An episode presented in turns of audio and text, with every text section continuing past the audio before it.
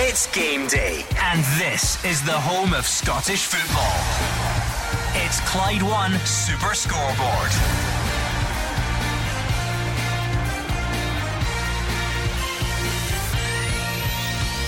Good afternoon and welcome to Clyde One Super Scoreboard as we get back to league action after a busy European midweek.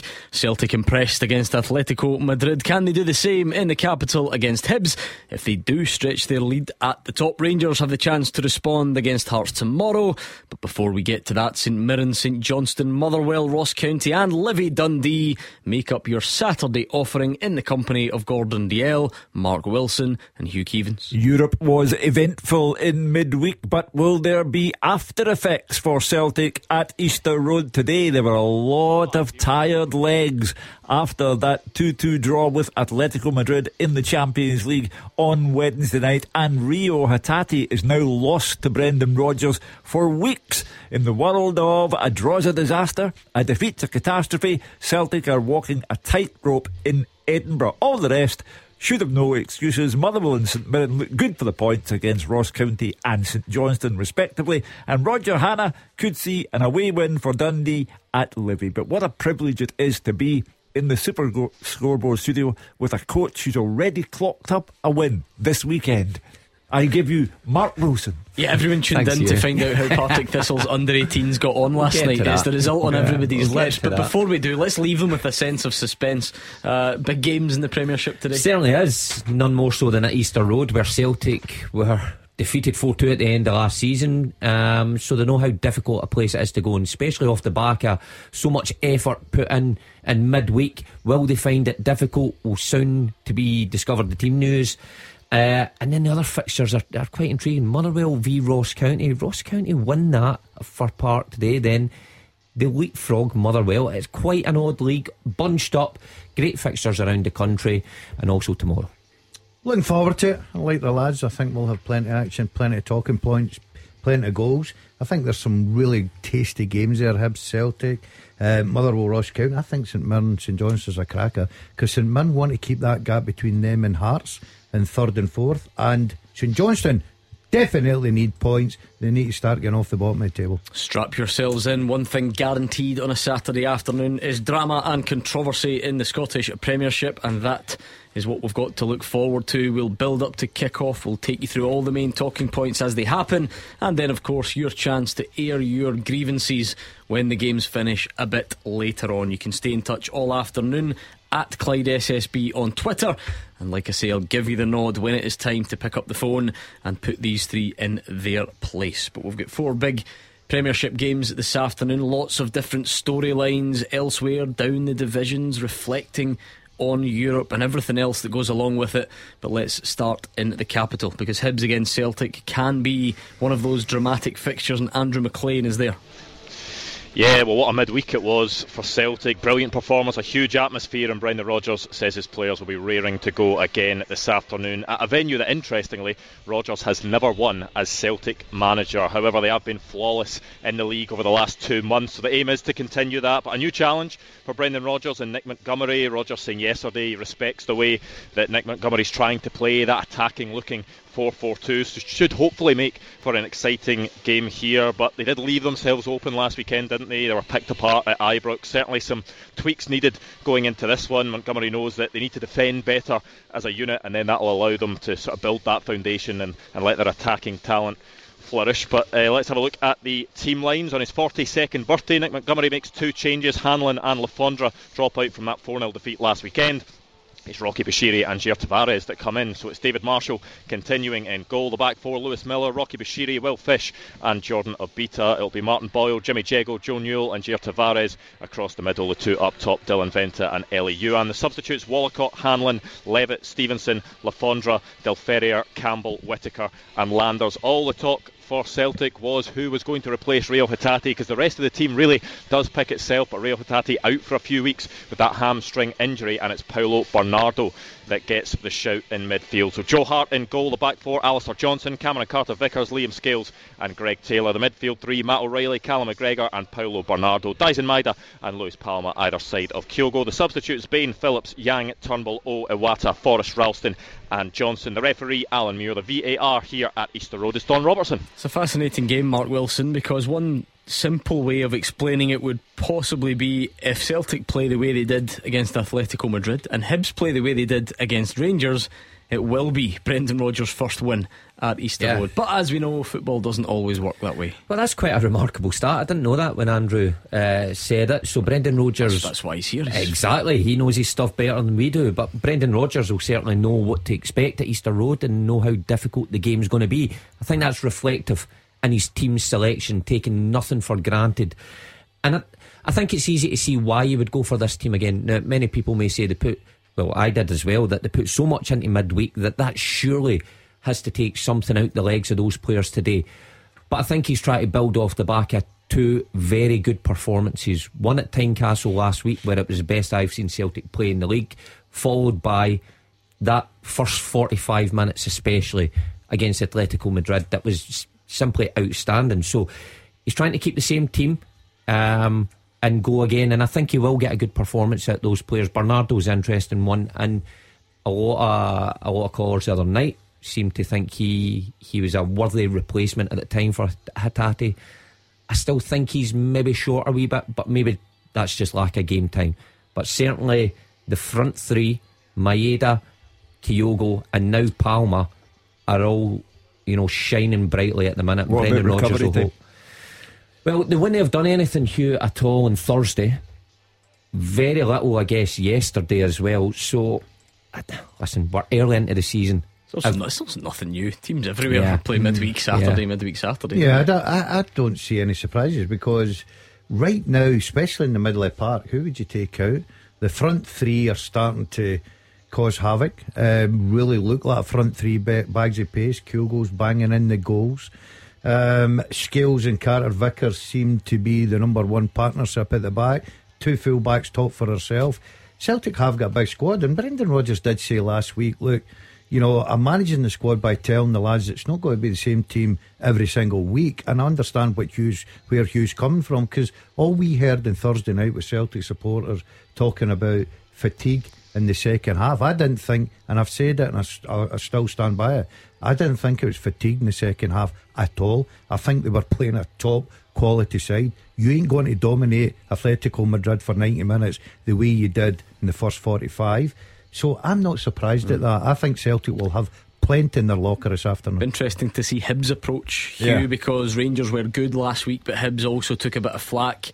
Uh, I think naive is a word that's been used. You know, were they, were they a bit too open? Was the 4 4 2 part of their undoing? looks on the face of it like Nick Montgomery's going to give it another go. Oh. But I suppose we'll find out in game whether he's learned anything. One win in his last five games, and uh, Hibs in the bottom six. The club where you don't get much time. Shaun Maloney will tell you that. Uh, but everyone impressed by Nick Montgomery, particularly on the day when he got a 2 2 draw in the other half of Edinburgh when uh, he was two down. But you can't be too dogmatic about the way you approach the game. You cannot, after a going over from Rangers, say, I will play the same way against Celtic and I'll prove that it works. Because you might take another sore one, and at that point you look foolish. So his approach to the game will be interesting today. We'll find out. It might well work in the end, but it should be a good one. Brendan Rodgers looking for his first ever win at Easter Road. Plenty more to come in the build up from that game. Let's go just along the road to St Mirren against St Johnstone. David Friel, home side, would be big favourites for most people, I'd imagine. Yeah, big favourite favourites, and I think it's fair to say I do love a battle of the Saints, uh, but I just wonder what we're going to get here today. Three weeks without a game for both of these sides. That's quite a long layoff at this stage. Obviously, that national break and then last week's call off, so you would expect both to be a bit rusty. But St Johnstone, especially, they'll need to bat it straight away because they're chasing their first league win of the season. Rock bottom four points from eight games. It's not been good enough. I think most of us tipped them to go down. They look relegation material already. Steven MacLean and his players struggled badly. They have had two draws in the last two games against Livy and Aberdeen, but they really need a win just to get their season up and running. We've been saying that for weeks, but I think the time has to be now for them. And the omens aren't great here. They actually had a decent record against St Mirren last season, but they haven't won in Paisley for five years. And obviously, as you said, St Mirren big favourites. It's a tough one. They're a really good side, strong home record as well. So Steven MacLean and his players will really need to be at it. As for St Mirren, they kind of lost to the Rangers um, 3 0 in their last game in early October, but I think the manager felt that Ryan Strain's first half red card had a real big say in that result. He'll be looking for them to bounce back today. As I said, they have made this place a bit of a fortress in the last 18 months. And if they do get a win today, they go level with Rangers on 18 points in second place and obviously open up a little bit of gap from the teams below them as well. So that's a huge game for Stephen Robinson and his players. He's made two changes. Ryan Strains, we say, gets sent off against Rangers. He drops out. Ryan Flynn comes in at wing back and Mikael Mandron is preferred to Toyosi Olusanya up front. It's going to be a 3 4 2 1 for St Mirren. Zach Hemming in goals as usual. Marcus Fraser, Alex Gogic, Richard Taylor at the back. Ryan Flynn, Keanu Baccus, Mark O'Hara and Scott Tanser in midfield with Colin McMenamin and Greg Kiltie in behind Mikael Mandron. Subs for St are Urminsky, Bolton, Dunn, Small, Boyd Munce, Jameson, Grieve, Namani and Olusanya. That's what St Johnstone was a 0-0 draw against Aberdeen in early October for them. Steve MacLean has made three changes. Dre Wright's injured. Luke Jephcott and Graham Carey also drop out. Diallang Jaiyesimi, he comes in for his debut. James Brown also comes in. And Nicky Clark is back for his first appearance since February. That's a big call from Steve MacLean, but he needs goals, so he's put Nicky Clark straight in. Hasn't played for nine or ten months. It's going to be a 3 4 2 1 for St Johnstone as well. It's Dimitar Mitov in goals, James Brown, Liam Gordon, Andy Considine, with Diallang Jaiyesimi, Sven Sprangler, and Matt Smith. Luke Robinson in midfield with Max Kucheriavyi and Dara Costelloe in behind Nicky Clark. Subs for St Johnstone are Richards, Gallagher, McGowan, May, McPherson, Kane, Jephcott, Olafunwa and Turner Cook. The referee at the SMiSA Stadium is David Dickinson and the VAR is Andrew Dallas. Uh, looking forward to that one. Let's hear from Stephen Robinson. It's a big, big game for us. Last season we, we only picked up two points against St Johnstone. Um, which was disappointing. You know, if you, you want to be a top six side, you have to trying to put the, the bottom six to bed, you know, as soon as you can. That means by beating them and taking points off them. Um, there's not a lot in the division. You know, there's, as I say, St Johnstone, I, I, think they've got some very, very good players. I think Stephen's a very good young manager as well. So um, it's a tough test. It really is a tough test. They've got boys coming back from injury that make them stronger, ex- good experience coming back. So we know that we have to be at the top of our game and it's um, it's a big big game for us to to get the three points before a, a difficult game at Celtic Park on Wednesday. Uh, and above all that, boring stuff about teams and form and all the rest of it, David Friel, you're going to get a look at ponytailless Stevie May. Things you never thought you would say. He shaved his head since St Johnstone last played. You never get used to that. I, I can't, Gordon. I had, I thought it was him when I saw, and I thought, no, it can't be Stevie May. You know that used to seeing him since he was what 17 or 18 with the long flowing locks. But it's true, he has shown them over the break. So if he does come on the pitch today, he is going to look completely different to he has done for the last 10, 15 years. Unbelievable. It's like that summer when Gordon Dalziel returned for pre season and his hair was suddenly white and it was ah. brown when he left us in the May. Forget that. I, I blossomed since then. So I, I agree with you. I agree with you. But, you're, you're but listen, it's worse than that because he and Mark Wilson were discussing grooming tips in the yeah, studio before we come on air. But Gordon Dalziel wants to know how to get his hair Buff. up like like Mark, Mark Wilson's. Wilson's. They're beyond help. They really are. Um, one well groomed man at Fir Park. He's had to fight his way through his adoring crowd, revisiting one of his former clubs. Fraser Wishart keeping an eye on Motherwell Ross County. Not sure I'm enjoying all this hair chat. Not get much on the top of my head these days. I was actually a supporter outside with a photograph of me asking for my autograph and I had the mullet from the mid 80s, so it was good to see, but it was sad to see I've no longer got that mullet and that hair on the top of my head. But anyway, looking forward to this game, as you say. My old team Motherwell, but I look at their recent form, it tells us why this is an important game for the Fir Park side. Great start to the season, 10 points in the first four games but they've lost four league games in a row since they beat Hearts at Tynecastle on the 3rd of September. Only one goal in those four games. And they now find themselves in a position, as Mark Wilson was talking about earlier, that if Ross County win today, they'll jump ahead of the Fir Park men in the table. They've actually been playing quite well but scoring goals has been a problem. Hit with injuries to strikers will be Ken Wilkinson, along with Mika Biereth, the young one lone striker. Really excited the Motherwell fans at the start of the season. He's back on the bench today, alongside experienced defender Callum Butcher, so the squad beginning to look a wee bit better from Stuart Kettlewell's point of view. He's made a slight change to formation today to try and get those goals, two strikers up front to try and get on the score sheet. The county's form similar to Motherwell's actually haven't won since 2nd of September. Picked up a couple of draws last in midweek against Dundee, but they know a win today would shoot above Motherwell up a couple of places. And as always, Malcolm Mackay getting the best out of his squad, grinding out results. But he knows that County don't have a particularly great record under his tutelage. Uh, against Motherwell, no wins in their last five, only one draw, so they know this will be a tough one for them. Might just be a game that suits them though. County can just sit back and frustrate Motherwell with a short of goals, get the crowd on the back of the home side and use the pace of Murray and Brophy, who's back in the team today, and the skill of Yan Dhanda on the break. So, a really interesting game, I think, here at Fir Park. Both could really do it with a win. As I said, just a one change to the Motherwell team from the last time they played, which was actually three weeks ago. Shaw comes in for the suspended Lee uh, Lennon Miller, not Lee Miller, it's his father. Lennon Miller, who was sent off against Livingston three weeks ago. So they go 3 5 2 with Slattery and Spittle dropping a wee bit deeper. Liam Kelly's in goals, Paul McGinn Bevis Mugabi and Ben Casey at the back, Stephen O'Donnell, Callum Slattery, Harry Paton, Blair Spittle and Brodie Spencer across the middle, with Ollie Shaw and Theo Bair as the strikers. Aston Oxborough, Georgie Gent, Davor Zdravkovski, Shane Blaney, Mika Biereth, Luca Ross, Max Ross, Callum Butcher, and Conor Wilkinson are the subs for County. They've made three changes, dropping onto the bench are Jordan White, Smith, and Purrington, with Allardyce, Brophy, and Harbin coming in. So 3 4 1 2 for them. Ross Laidlaw's in goals, Connor Randall, Jack Baldwin, and Ryan Leak at the back, James Brown, Victor Loturi, Scott Allardyce, and George Harmon in midfield with Yan Dhanda behind the two strikers, Simon Murray and Eamonn Brophy. They've only got eight subs Ross Munro, the goalkeeper, Ben Purrington, Kyle Turner, Max Sheaf, Scott High, Alex Samuel, Jordan White, and Dylan Smith. The referee today at Fir Park, Graham Granger, and the VAR is Nick Walsh. And last but not least, Livingston against Dundee, watched by Roger Yeah, David Martindale was very unhappy last week, Gordon, with the performance in that 3 1 defeat now. Plastico down at Kilmarnock, but I'm about to cheer him up because if you actually look at Livy's form, particularly here at the Tony Macaroni Arena, it's probably reasons to be cheerful for, for Martindale. That defeat to Celtic here last month was their only home defeat in any competition since the 4th of March almost eight months ago. They're seventh in the league. They're only outside the top six on goal difference alone, and they have found a very reliable penalty taker. Sean Kelly has netted from the spot in Livy's last three games, and if he scores today, he becomes the first Livingston player to score in four consecutive games since Derek Lilley way back in the day. Livy also have a great record against Dundee. They took 10 points from the 12 against the Dark Blues when they were last in the top flight a couple of years ago, and they haven't lost to Dundee home or away since May 2019 when the former Livy manager Kenny Miller I'm not sure what happened to him.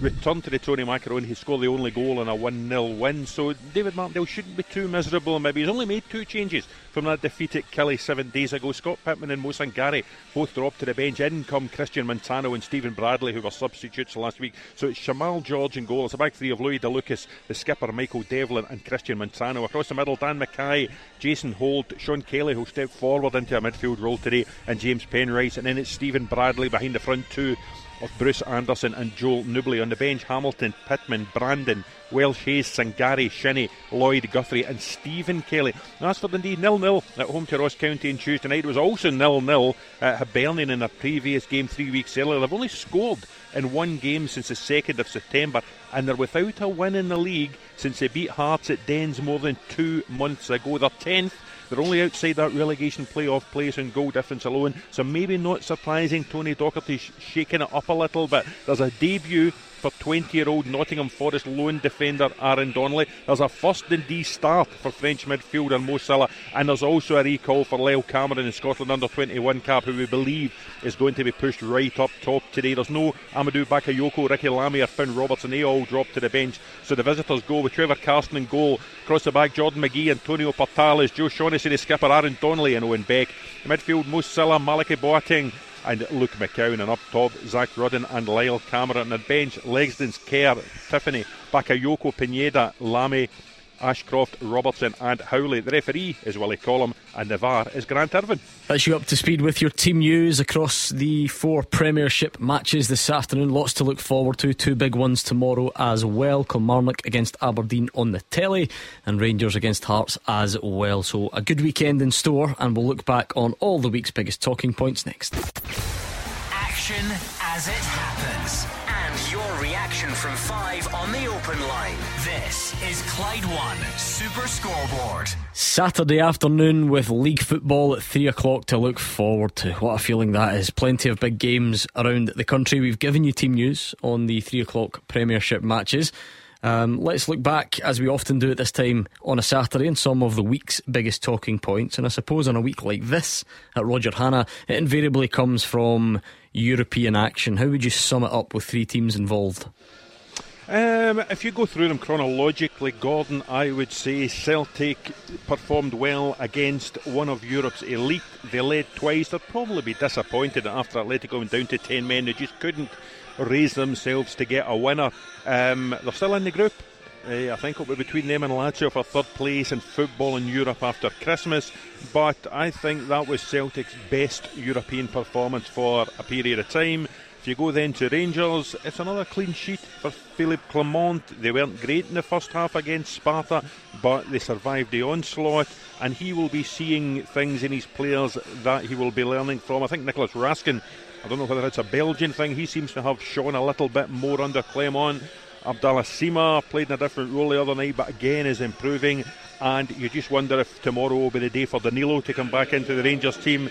And as for Aberdeen, robbed by an outrageous VAR penalty decision that never was. But I think Barry Robson, a bit like Brendan Rodgers, can take some positives. Miovski scoring goals, Connor Barron I thought was excellent the other night. And had it not been for some dreadful officiating, they would have got something against a decent PAOK team. Mr. VAR, Fraser Wishart, should it make us feel better or worse the realisation that officials and VAR all across the world are getting this stuff wrong? Yeah, it's not helping, is it? Has it made the game a better spectacle? I don't know. Remember, when we say VAR, it's actually it's the referees that are getting it wrong. So they're still making mistakes and lots of them and big mistakes. So yeah, it's uh, it's, it's really hard for Aberdeen to take because they played so well in the second half, particularly start of the second half, got to two up, and that penalty would have made it 3 1, and uh, they'd have probably wrapped up the points, as Roger says, against a good PAOK team who beat, beat Hearts comfortably, you know. So, uh, really, really disappointing for, for, for, for Aberdeen because if they'd won that game, they'd get a wee chance of maybe getting that second place, but I think that's probably gone now. But we still need points. Uh, uh, Gordon, I was looking up this morning. Our coefficient as, as a as a nation is dropping like a stone, you know, and uh, in two years' time, it's looking like we might not have an automatic uh, Champions League place, We may not even have a second Champions League place. It may be back to four teams in Europe. So even though there's nothing to play for for Aberdeen, possibly, um, we certainly need results from all our teams to try and get ourselves back up because we're now below Israel, and that's that's a wee bit worrying in terms of where we're going as a nation. Yeah, starting with the first one, David Friel, where does that sort of first 45 minute performance or overall, where does that rank in terms of what Celtic have done in Europe recently? Because it has been a tough time. They've not got many results to show at all. What about the performance level? Yeah, for me, Gordon, that was as good as I've seen. I'm trying to think back to maybe Man City under Brendan Rodgers at home. I know that was a draw as well, but to me, it was like watching Celtic when they were formidable at home in Europe. You know, you think back to those Champions League nights, Martin O'Neill, Gordon Strachan, Neil Lennon, Brendan Rodgers as well. I know Ange Postecoglou's team last season got a lot of plaudits for the way they played, but I felt watching Celtic in the first half the night there was more structure to it. It was, you know, it was electric going forward, but there was also a solidity about them. Um, obviously, Atletico Madrid picked him off once in the first half and then the second half as well. But I just felt it was a really, really good performance. And as Roger's saying, you know, when Rodrigo De Paul does get sent off, you think can Celtic go again? But I think psychologically, getting that point will help Celtic just go over that little you know, hump in terms of after what happened with Lazio. I think if they come out of that game with nothing to show at all, then you know it's a long, long way back in terms psychologically. So I, I, think it's going to be really, really hard to get third place. Even you know, Celtic are probably going to have to beat Lazio and Feyenoord at home um, to have any chance. But you know, I do think it was a step forward in the right direction. That's as good as I've seen in a long time. Yeah, I mean, what do you think on that, Roger Hannah? Is it is it a feel good outcome? Is it you know encouraging going forward, or has has much of the damage been done for Celtic in that group? Oh, listen, I, I, we knew damage had been done before they played Atletico on Wednesday night with those two defeats. You know, that, you wonder at the end of the group in December time, Gordon, whether it will all look back and that late goal by Pedro for Lazio was that was a crucial turning point in the group. But I think Celtic in a draw in isolation, a 2-2 draw at home to an Atletico Madrid side that have Alvaro Morata and Antoine Griezmann up top. It's not a bad result. It wasn't a bad performance. I think you know Brendan looked disappointed actually in his post-match interviews that, that, Celtic hadn't won the game, and you know you can understand that finishing against ten men. But I think if you look at look back in it now, I don't think it's a bad result, and I think it is a result and a point that keeps Celtic in the shake-up in this group. Yeah, I think uh, Celtic's 2 2 draw, respectable. Rangers' goalless draw in Prague, respectable. Aberdeen's 3 2 defeat, ridiculous. I'll answer Fraser's question. In my estimation, VAR has not improved football as a spectacle, it has made it significantly worse. And that was a human error followed by a technological error and it's simply not good enough because at the end of the day, it could cost Aberdeen dearly. So I feel sorry for them. I think Celtic are entitled to be very proud of the way they played against Atletico. And Rangers, again under Clement, they might not look pretty, but that was an exercise in getting a job done, and they did it. David Friel, if we've done the positive bit from Celtic, but you're looking at you know what's next and, and how you build on that, is there a concern? About attacking options, you know, depth in certain areas. You know, the fact that James Forrest sort of comes on, but O doesn't. You know, if if there is such an intense physical effort put in, is the supporting cast there on nights like that? Yeah, I think. Listen, before the game, if you'd asked me, does Brendan Rodgers really fancy O? I'd have said no. After that game, he definitely clearly doesn't fancy him at that level. Look, James Forrest has had a decorated career. You know, he's, he's produced big moments in Europe for Celtic, but to see him come on and play that attacking role was a bit of an eye opener.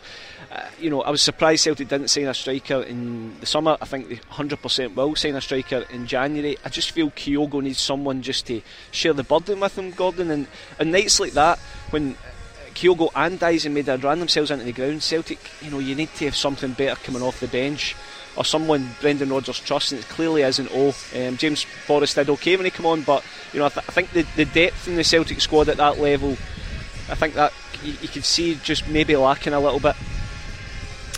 Uh, yeah, I suppose Mark Wilson. You look at Celtic and, and, Brendan Rodgers coming in, trying to piece it all together. Even look at today as an example.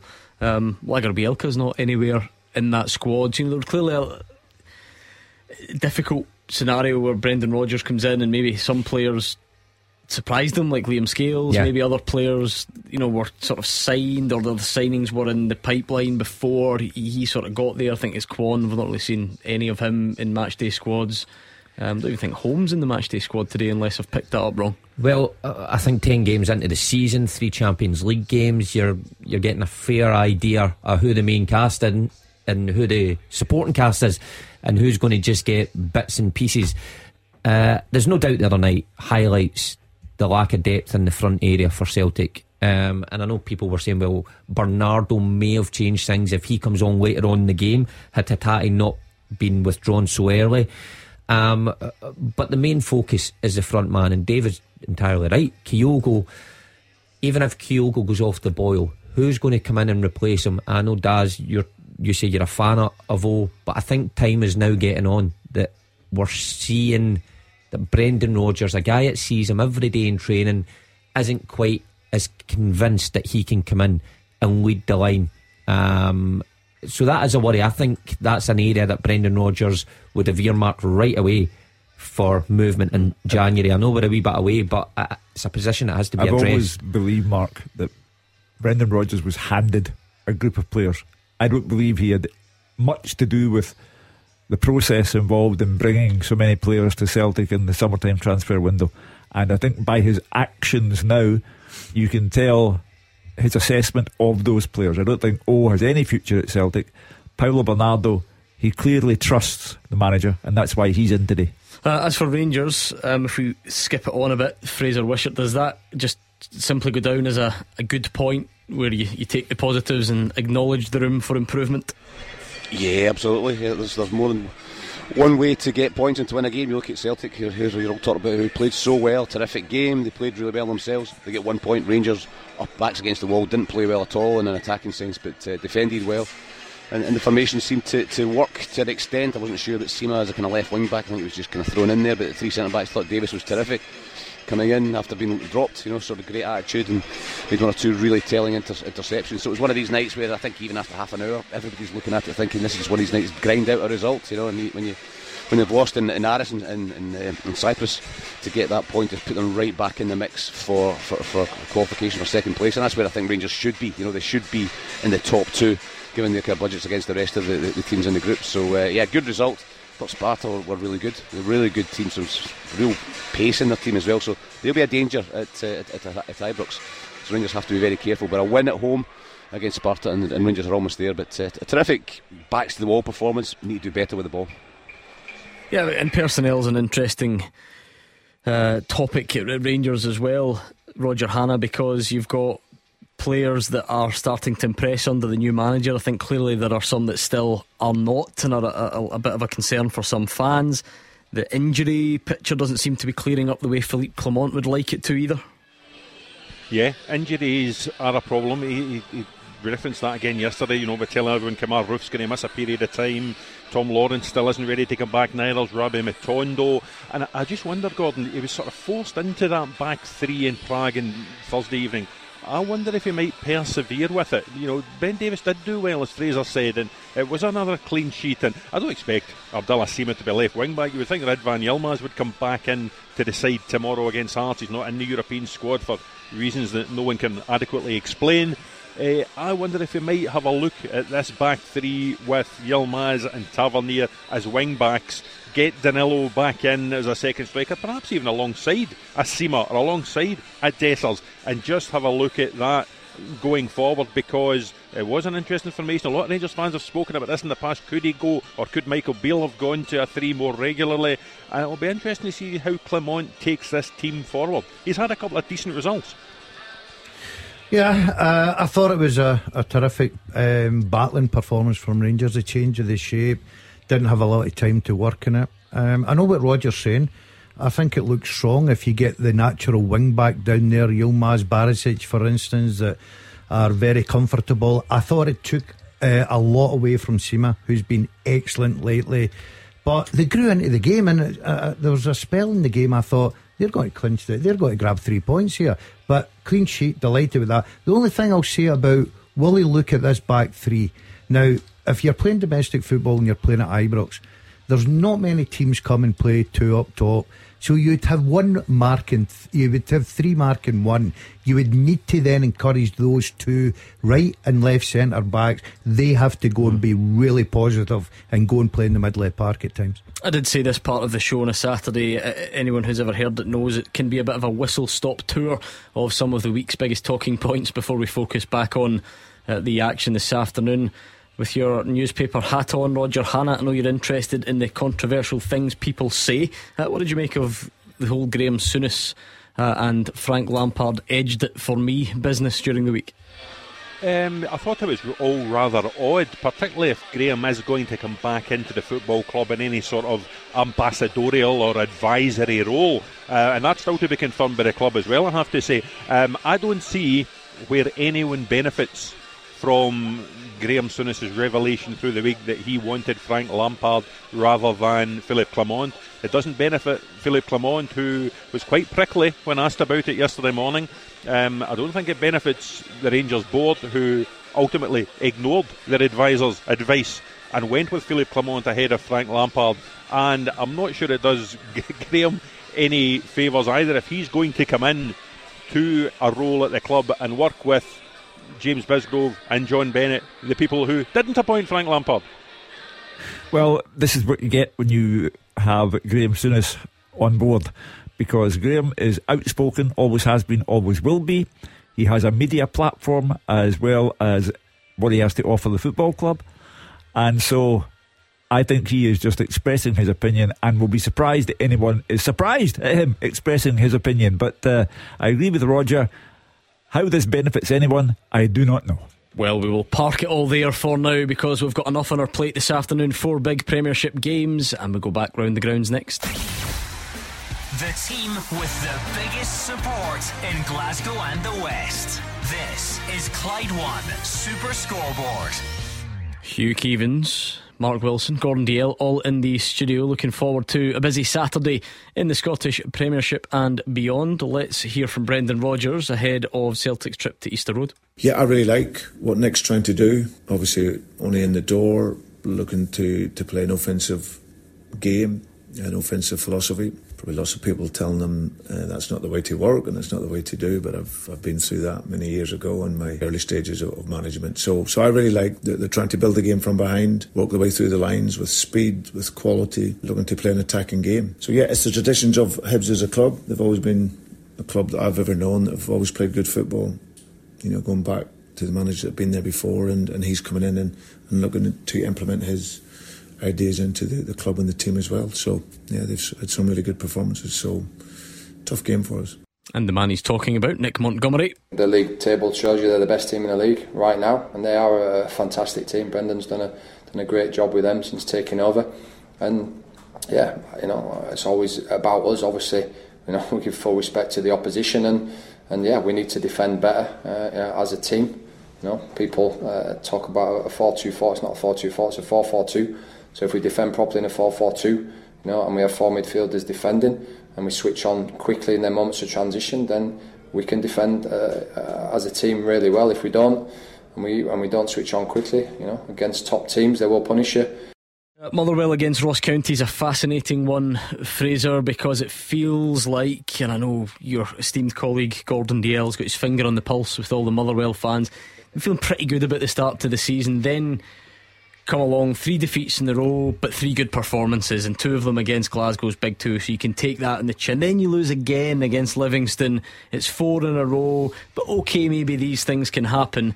If that goes to five in a row, tipped over the edge by a home game against Ross County, that puts an entirely different complexion on the start to the season, doesn't it? Yeah, you, you, get these games where you think it's an important one. I was at Kilmarnock against Livy last week, and you felt it was an important one for, for Derek McInnes to get the win after their good start. You know, and listening to the guys going round the grounds as well, talking about Dundee, talking about um, Ross, Ross County for, and Motherwell here at Fir Park. You know, nobody seems to be winning in that kind of middle to bottom of, of the table. So a couple of wins can take you up. But if you lose a couple of games, another couple for, for Motherwell, for example, and they start to sit down in ninth or tenth after that really good start, then then of course the, the pressure begins to build, and it's, it's, purely about scoring goals, I think, because I saw them in the first game of this four four um, game run of, of, defeats against the Mirren here, and they, they, played so well. They should have won out the park, but they lost one 0 and it was just scoring the goals. And you look at the, their strike force, Theo Bair today's playing. He's scored one goal this season. All his shots, his first start, but he hasn't scored in the games I've seen him, he hasn't really threatened the goals as well. Connor Wilkes has got a couple, think Obika's got a couple when they were in the, the pre season games and the League Cups as well. So scoring the goals, been relying on Slattery and Spittal from midfield to top scorers at three. So I think that's why he's going with a slight change of formation, going, going with two up front and trying to get Spittal and uh, Slattery coming from slightly deeper rather than being in support of the striker. But as you say, if they lose today, they're home to Ross County, you know, and, and Malky knows how to get a result, he knows how to get his team organised as, as, well. So if they lose here, then, then I think the alarm bells will start to ring and the fans will start to be asking questions, saying what's what's happening. Here is Stuart Kettlewell. We would say that we've been so competitive against everybody we've played against at, at home. Um, we've had a we've had a real good record up into the last couple of away games as well. But it's going to be a keenly con- contested game. It's going to be two teams that are in a similar position in the league, similar number of points, um, but with home advantage and with the fact that we have we, we do feel as if we've been playing well. We feel we give ourselves a chance, and hopefully we can get three points and, and try and make it a real worthwhile day for, for the football club. Yeah, going to be an interesting one. That St Mirren against St Johnstone. Again, it's got that feel, David. Although it's a long old season, if you know if St Mirren are serious about this being one of those really good campaigns and one where they're fighting at the top, you probably need to. Uh, without wording this disrespectfully, get more points off St Johnstone than the couple that Stephen Robinson mentioned they got last season. Yeah, I think he was trying to say that in a kind of respectful way himself um, yesterday, Gordon. He, he, just has to. If St Mirren going to, you know, they can go seven points clear of Hearts today, put it that way, after nine games, that would and been played the same amount of games, so it's a huge incentive. As I said, they can go level in points with Rangers as well. But they need to. These are the games they just need to win. You know, you need you need to knock them off. They're a better team than St Johnstone in every single department. St Mirren should be winning this game comfortably today. Um, I spoke earlier about how much St Johnstone have toiled. I don't really see that changing. I think St Johnstone are doomed already. Um, Steven MacLean's trying everything. So from St Mirren's perspective, they just need to go and get this win. Obviously, they were, they were hurt the last time out um, against Rangers in terms of Ryan Strain's red card, but this is a chance to really bounce back. They've waited three weeks, but this is a chance for them today. See that Hugh Keevins, he's changed since he came on the show. He used to be a bit more measured than that. He's been listening to you too much. 28th of October, he's got St Johnstone doomed already. Uh, a, grand total of four points behind Ross County. I approve wholeheartedly. He has learned well, and I look forward to seeing St Johnstone in the Championship next season. They'll be replaced by Dundee United, and uh, we'll see how they do then. I mean, that said, uh, you can make a lot of these things at this stage of the season when there's a small sample. David Friel, it's a whole three games without a win now for St Mirren. I know they were, uh, you know, this, the Rangers won understandable, down to 10 men, kind of game over at that point. Draw with Kilmarnock before it, and I know they were annoyed to get knocked out of the cup in that six goal thriller at Easter Road uh, towards the end of last month. Yeah, I know, but I don't think Stephen Holmes will be panicking about that because, as I said, you know, he's, he's built a good squad. He's got a system that they all know. He's obviously made a couple of tweaks today, and Ryan Strain's a, a big player um, for St Mirren, but Ryan Flynn will do a good job coming in. But you know, I don't think there'll be any panicking. You know, I, think he'll just see this as a chance to get back to winning ways. And I think he'll look at that St Johnstone team. And I, I don't want to dwell on a point, but I just don't really see where the goals are coming from. I mean, as I said earlier on, Nicky Clark hasn't played since February. He's straight in. He hasn't actually scored since last November. Now, I just wonder where Steven MacLean's believing in fate a wee bit because his last goal was actually last November against St Mirren here, a 90th minute overhead kick equaliser in a 2-2 draw. So maybe that's why he's in. But Stevie May with the hairdo is on the bench. Look, Jeff on the bench, Chris Kane on the bench as well. But I just don't see where St Johnstone going to score today, and I think this will be a St Mirren win. Is Stevie May's trim the most famous haircut in recent Scottish football history? I'm trying to think of any others. No. At what uh, stage well, did Henrik Larsson ditch the, Ah, the, the dreadlocks? dreads. Yeah, I'm Not comparing Stevie May to Henrik Larsson before anyone gets upset. is, Henrik looked better for shaving his head, and so does Stevie May. So he he will be like a bullet when he I'm comes sure. in. I'm sure Stevie May's sitting in the, streamlined. the dugout just now, thinking, "Oh, fantastic! They'll give me a round of applause." He's got hair now like Fraser Wishart, and he still can't get a game. what chance he got? Uh, Like let- Fraser. Let's get like Fraser. go back to Livy Dundee, uh, Roger Hannah. If St Johnstone are indeed doomed, according to your colleague David Field, that would be good news for Livy and Dundee, who definitely would fall into that category of first priority stay up. And they both absolutely look like they're well on track to do that. Yeah, that strange noise you can hear, Gordon. That's a huge sigh of relief from Tony Docherty and David Martindale, knowing that they cannot now be relegated because David Field says St Johnstone are going down. So I'm expecting them to both come out, let the handbrake off, and we'll have a terrific game of football here at Tony Macaroni this afternoon. I'm intrigued. Livingston have got a decent home record, as we said earlier on, and David Martindale, I would imagine, would be very determined not to have a repeat of the rather insipid display, un- unlivy like display down at Rugby Park last week. He's got plenty of attacking options in there. You know, Anderson and Nouble tends to be his go to front two. But adding Stephen Bradley in in that number 10 role, he's got Dan Mackay, who's a natural attacker, in the right wing back role as well. So we could see them going forward today. And I'm intrigued to see them. The only time I've seen them since they came up, Gordon, for Super Scoreboard, was when they lost 3 0 at Celtic Park. And, I actually thought they performed well particularly in the first half there, nil nil at the break, very well organised by Tony Docherty, and I'll be interested to see them today. They've made changes from the Ross County draw in midweek. They haven't scored a goal since the 2nd of September. Uh, well, one game they've scored a goal in since the 2nd of September. That's two months ago. So he needs to sort of shake it up. Lyle Cameron's back in the team, and I'll be interested to see the, the two lads who make their first starts. Aaron Donnelly, very highly rated, Northern Ireland under 21 cap, up on loan from Nottingham Forest, and Mohamed Sylla in the middle of the park, along with Malachi Boateng and Luke McCowan, who I think is going to be an important player for Dundee this season. Kick off across the country and back to Easter Road next. The winning team all season long. This is Clyde One Super Scoreboard. Kickoff's fast approaching. Let's go back to Easter Road and build up to Hibs against Celtic.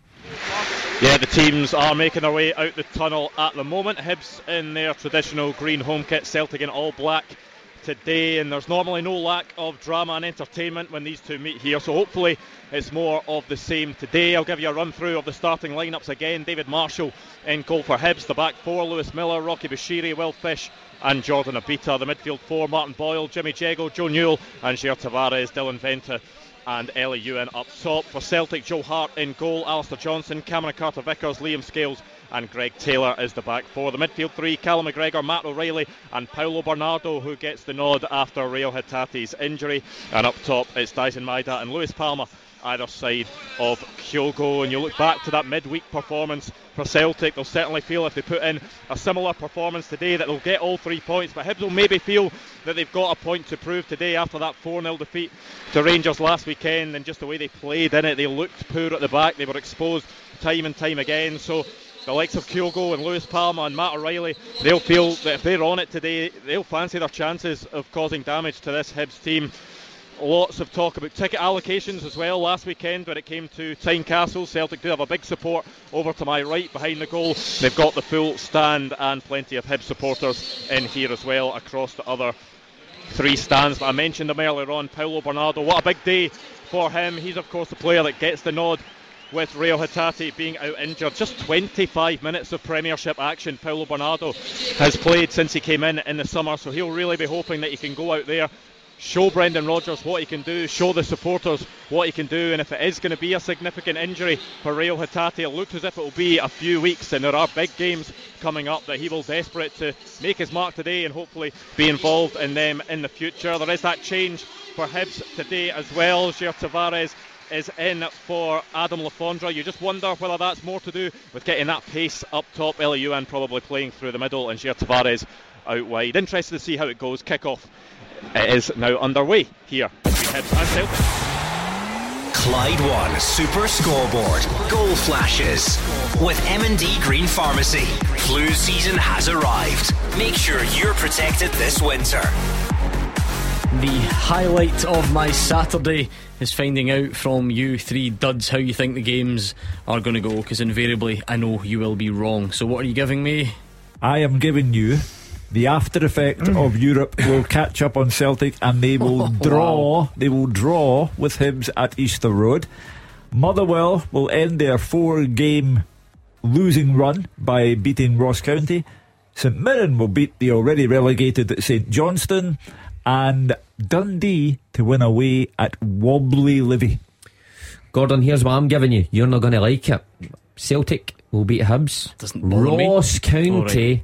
I think we'll beat Motherwell. I think Ross County have got a lot up front. I think they'll beat Motherwell today. Do, St do you Mirren know will beat St Motherwell won Johnson. four at the last five against Ross County, and you're tipping Ross Right, County. you're interrupting my Sorry. my.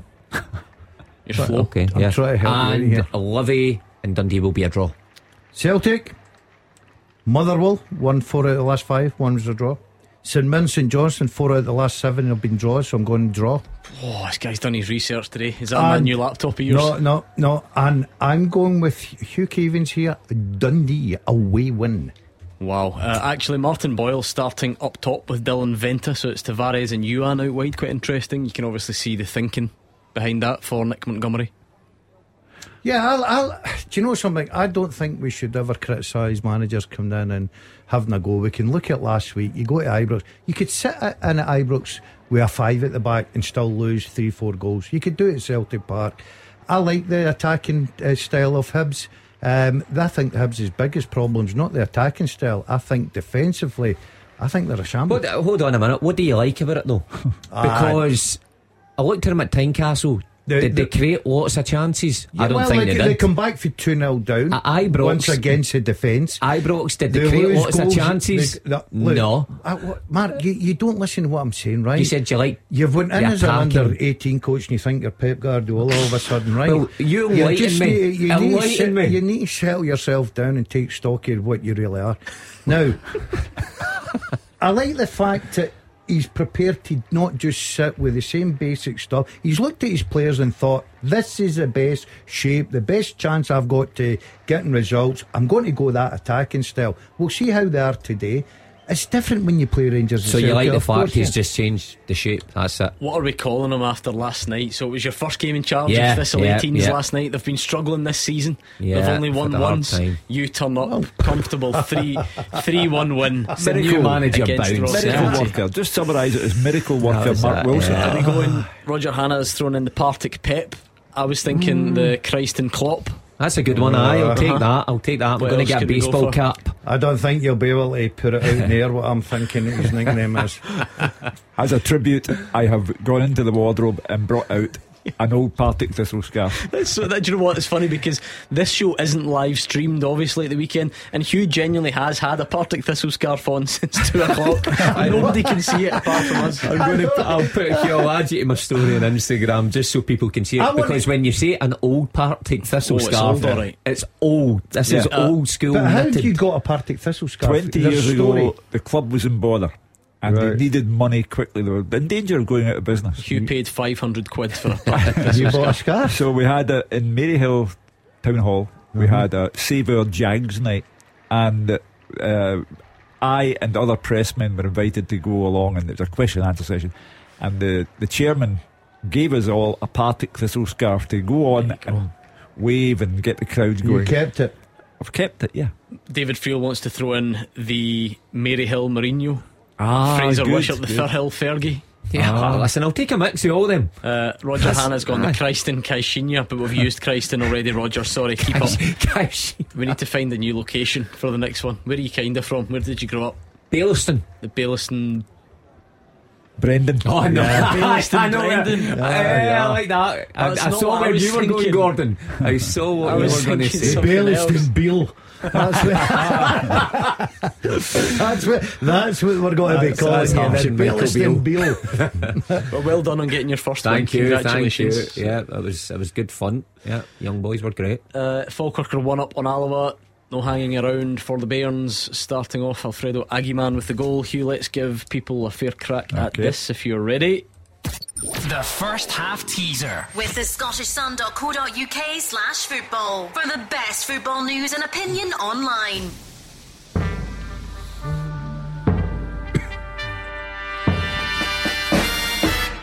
Since 2008, seven players have scored for Celtic in the Champions League group stages or knockouts in a game which Celtic lost. Who are they? Since 2008, seven players have scored for Celtic in the Champions League group stages or knockouts in a game which Celtic lost. Name them. I like it. I like it. Get your answers in at Clyde SSB. We're looking for one tweet with all of the correct answers on it. And if you do it quicker than everyone else, that's how you win the first half teaser. It's a fairly simple uh, concept. We're not asking a great deal. It's a bit of a race. So see what you can come up with. As you would expect, Celtic very much dominating the ball at Easter Road. But it's early days, about five minutes gone, five, six minutes, no real chances created there, uh, and a similar story in all of the games. Still goalless St Mirren, St Johnstone, Motherwell County, and Livingston Dundee as well. I'm still there to work out, and I wouldn't question Andrew McLean for a second, but Brendan Rodgers back to back trebles in his first time as Celtic manager, one of those seasons an invincible season, and yet on four visits to Easter Road he didn't win No, any it's of true. them. No, there was that run. I I always remember one game in particular. One game it was like, dreadful. Uh, you know, there was that one, but also the, that was kind of you know peak John McGinn time, and there was a real kind of you know brilliant battle between him and uh, Scott Brown in there, and uh, yeah, they had a bit of a, a sticky time going there. That's for sure. So there we go. It'll be a first chance for Brendan Rodgers to, or sorry, he's looking for his first It's win. quite quite a contrast to who they're up against. Uh, I also, mean, Hugh, yeah, worth bearing in mind the stat is skewed slightly because the invincible season Hibs were in the championship. Oh, so that um, that plays a part. yeah, That's certainly a, a hindrance, yes. You can't win at a place you can't visit. yeah. you Cannot. Yeah, I mean, against Atletico Madrid midweek, masters of defending and pressing against a Hibs side that are as open as you'll see with two central defenders who leak goals left, right, and centre. And on paper, that should mean it's an easy Celtic win, but I don't know if it will be today. I think they'll get over the line, but I don't do, think you, it'll be easy. do you think if Brendan Rodgers had complete faith in those who are on the bench, he'd have made more changes today? Is this an indication that even though Kyogo and, uh, Kyogo and Maeda ran themselves into the ground, they both got to play again on the Saturday because he, he doesn't fancy anyone else? I wonder if we're in danger of making too much of that. I Hmm. mean, teams play in Europe every single season. They then play at the weekend. You know, it, it's not. Yeah, it's not a huge ask. The man next to you's done it. You just a- play again at the it's a- weekend. it's a huge edge uh, against uh, Athletic Madrid, and to play the kind of football that uh, had people on television describing it as the best Mm. 45 minutes of Champions League action that witnessed so far this season. But it, it, you know, it's a higher intensity than just any other old Wednesday night and any other old Saturday. I, I'm with you, Ella, but I, I, I hear Hugh's argument loud and clear. But um, I'm not surprised he's went with the same starting eleven. Well, apart from Hatate, obviously, uh, Bernardo's come in there. I think it just keeps everything going, keeps it ticking over. There will be in the next couple of weeks. Of course, he will use his squad, but just now, important game away from home. Yeah, I'd have kept the same team. Yeah, Celtic doing all the attacking so far. Greenock Ranger says, We question what other Glasgow clubs' scarves does Shinjuku Shug own? Yeah, wait, you see that? I, I've got, I've, I've, I've, I've a Banky scarf, yeah, of course. You've seen it? You've Because seen it and it's great timing because the Banky it's Scottish Cup second round Yeah. today as well, which I love. It's always a this is where it gets edges towards getting serious with the big boys because the, the league's one and two sides come in at this. Uh, sorry, in the Yeah. draw tomorrow night. Um, and just to satisfy the man, because we all know where he's going, they're all as transparent as can be. Uh, I do have a Celtic scarf, and I told Mark Wilson the story that I went to do went to do Dundee. How you received it isn't very Hugh, flattering, I, though, Hugh. I, I'm shocked at that. I'm A surprised. Dundee Celtic game for Super Scoreboard at Dens Park. Celtic scored first and then lost 5 1. Yeah, but, And, but, what I- he's not telling you is he's got the Celtic scarf underneath the thistle one. And then to finish my story, it's your day for interrupting people, isn't it? to You finish my boring me. story, we were uh, uh, doing our post match summary, and I turned round, and the, the Celtic fans were still leaving the ground, and this guy shouted something which I'll not repeat, and, and threw, threw the scarf in my face. And I said to him, Oh, I'll fine. just keep it. I'll just keep it, yeah. Uh, so there anyway, you are. so Nicky Lowe put the Bankies one up in the first minute. Who they Top playing, man. Gordon? Uh, I think it's for Martin, isn't it? Yeah, for memory? Martin, Ah, yeah. home or away? Away, it's up there. Oh, I've been there, I played there. couple of I bad think throws so, for anyway. Gordon. I think so. Yeah, I've been up there. Good pitch. It's not the worst. Not the worst. Uh, good wee He set always says that, doesn't he? Mm. Not the worst. Where's It that? Up long towards Inverness, just outside Inverness. Aberdeenshire, I Up, think. up, Is the, it? up the Aberdeenshire? M9 and oh, you go. See, we're coming up for the anniversary of that day when Clydebank played Clyde in the Scottish Cup, put them out. That's right, and you were there, of course, Yeah. and amongst the, the ultras. Uh, Kyogo fouls Martin Boyle, gives him a wee hug. That's about the most notable thing that's happened inside the first uh, 10 minutes. A bit of a chance for Ross County. Brophy was at full stretch, couldn't get it. This time it's a sitter, actually, as well. Baldwin headed it across the goal. Leak was there. Uh, but he couldn't get it on target. So Ross County certainly pressing at Fir Park.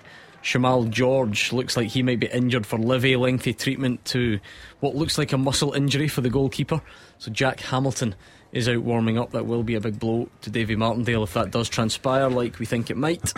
Can, can we take two minutes just to say good luck to Scotland amputees today, Gordon? They've got Good a shout, tournament through in Dalgety Bay. I got a wee message from. Uh, she said that she used to be my PA or skivvy. I don't know what one, right?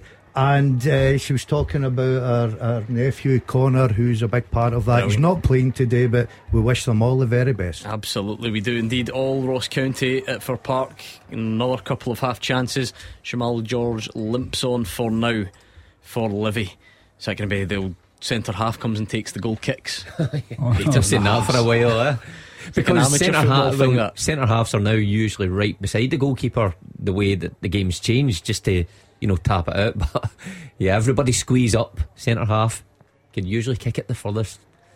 And then the striker just can just stand mm. right on the edge of the box and wait because you can't be offside. That's oh, it's, it, a, it's a game of cat and mouse. That carry on.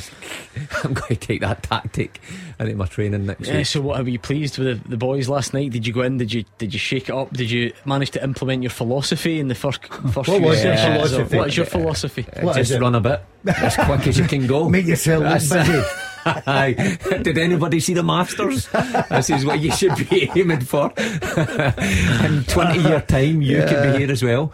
Uh, nah, listen, the, the- my first real step into that youth side uh, since I was at Alloa when, when was that? 10 years ago. I was in at Alloa, so reverting back and getting used to that side of the game, it's interesting. Give them a big like rousing team talk, like of course, you've got to. what in what sort of style, like you know, Hollywood movie type thing, or Well, I'm going to build up to that. Yeah, Right. I'm, I'm just giving them a wee taste of a What formation did you play, Mark?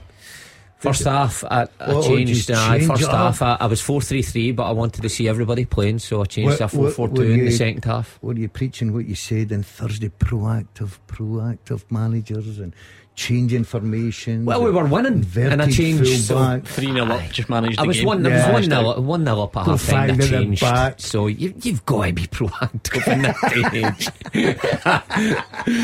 and I think they just changed themselves. I didn't even notice. I'd love to see you delivering one of those like, you know, proper Hollywood team talks. Al Pacino. Yeah. Well, we might, we, you I'd might love it. see it because I think uh, you follow. I think Thistleweir Academy, the the young girl Erin who's in doing it. She put something on Instagram, it's just a warm up. But I think they're building to some social media presence. So Do you know what's funny, it right? Might So be the the, Thistle, the Thistleweir Academy announced your appointment, obviously on, on Twitter, and I retweeted it, and quite a lot of people liked the tweet. You're very popular uh, on the show, but Thank you.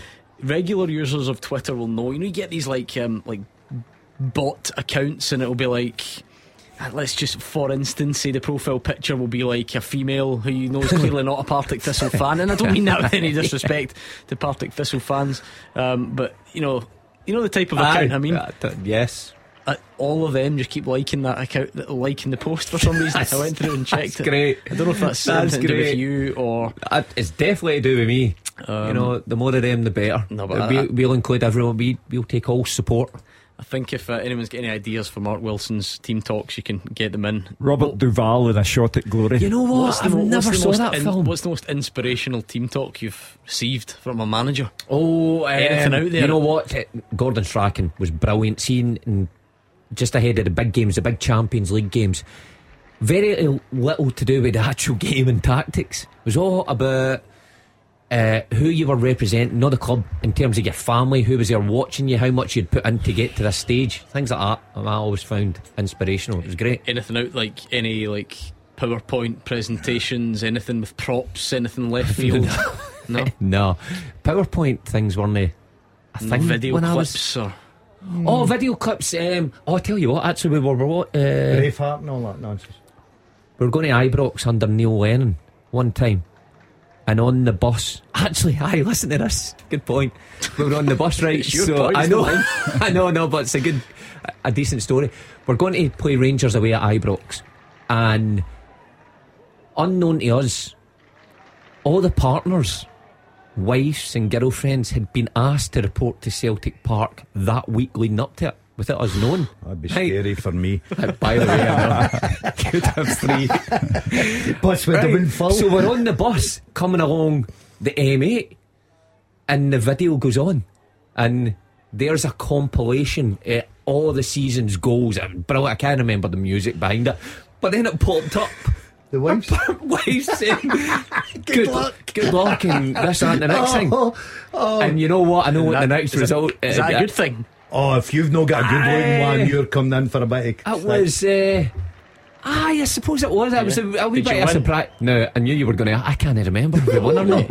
Check the date. I know, but that that's the one and only time that's happened. Something a bit different. Something a bit different, and that was just coming off the cut off the Ibrox cut off on the motorway when that got played. There you go. But I love tapping into the, the stories because obviously that's the side of it us mere mortals will never see. I'm sure it's is it Andy Halliday in the show told the one um, with Pedro Caixinha, uh, and then it's you know the movie 300, Gerard Butler, and it's like the Persian Empire sort of thing. So the camera pans round, looking over, and then it just. It just turns into Pittodrie. They're going to play upper team. No way! Save it for a bigger game than. Pat- I know that's a big game, but a bigger game than that. I, that takes a lot of work to turn the Persian army into Pittodrie. Anyway, Joe Newell's down injured. Looks kind of rather innocuous, so you're getting a bit of treatment there. That'll be a concern for Nick Montgomery. He is back on now, though, so it's still goalless there. Nothing much doing in it. No in goals any anywhere, of the games recent. Really, David feels not happy with what he's seeing between St Mirren and St Johnstone. Thinks it's struggling to get going there, uh, and Ross County on top, but without finding the breakthrough. At Fir Park. So, Hugh, maybe a good chance for you to remind us of the teaser. Yeah. Since 2008, seven players have scored for Celtic in the Champions League group stages or knockouts in a game which Celtic lost. Name them. Uh, and don't forget, it's at Clyde SSB. Ideally, looking for one tweet with all the correct answers on it. And I have to say, some fairly impressive guesses coming in so far. I'm not spotting a great deal wrong. I think most people are certainly on the right track. So keep them coming at Clyde SSB. Get them all down on a tweet. Fire them over, and we'll see who the winner of the first half teaser is. Big thing about Celtic this uh, season, of course, has been uh, terrific away form. Pittodrie win, Ibrox win, Motherwell win, Livy win, Tynecastle big win. Uh, but I do stand by my point. I think Wednesday took a lot out of them, and that the manager isn't keen on changes because he doesn't completely rate everyone on his bench, and I think that's why we're still goalless at Easter Road. I think there's an argument though for Brendan Rodgers when things have been so good in recent games. You want to keep that going, and I'm sh- pretty sure he would have got a report from his physios, all his medical team, and the players themselves about how they were feeling. If everybody says we're good to go, why would you want to change something that's produced two very good performances after being a pretty sticky start to the season and people thinking it wasn't clicking into full flow. Paulo Bernardo fires wide. I think it's the first shot for either side. 18 minutes in now, a bit of a concern for Alistair Johnston. Rocky Bushiri blasts the ball square off his face. It looks like a bit of a sore one uh, for Alistair Johnston there. Um, and Hibs sticking by their principles from the back. The centre back split extremely wide. David Marshall gives it, but that's actually what is their undoing on this occasion, and it does just go slightly wide of the post on that occasion from Paulo Bernardo. It's certainly the right way to play when it works through the lines and try to break the press of Celtic, but when it goes wrong, you could put yourself under severe pressure and lose that first important goal. Because if Hibs are going to get anything today at home, for me, they will have to score the first goal. Well, no, I'll keep talking. No, that just letting it sink in, just, ma- just making sure Yeah. we've all come to terms with your Well, well, cutting edge The way prediction. I've Go on, Alan. analysed that. Yeah, well, we'll see. that was a good, uh, Yeah. good response. Okay, Hugh. It's a draw. It's a draw now, and it'll be a draw at time up. I've told you before.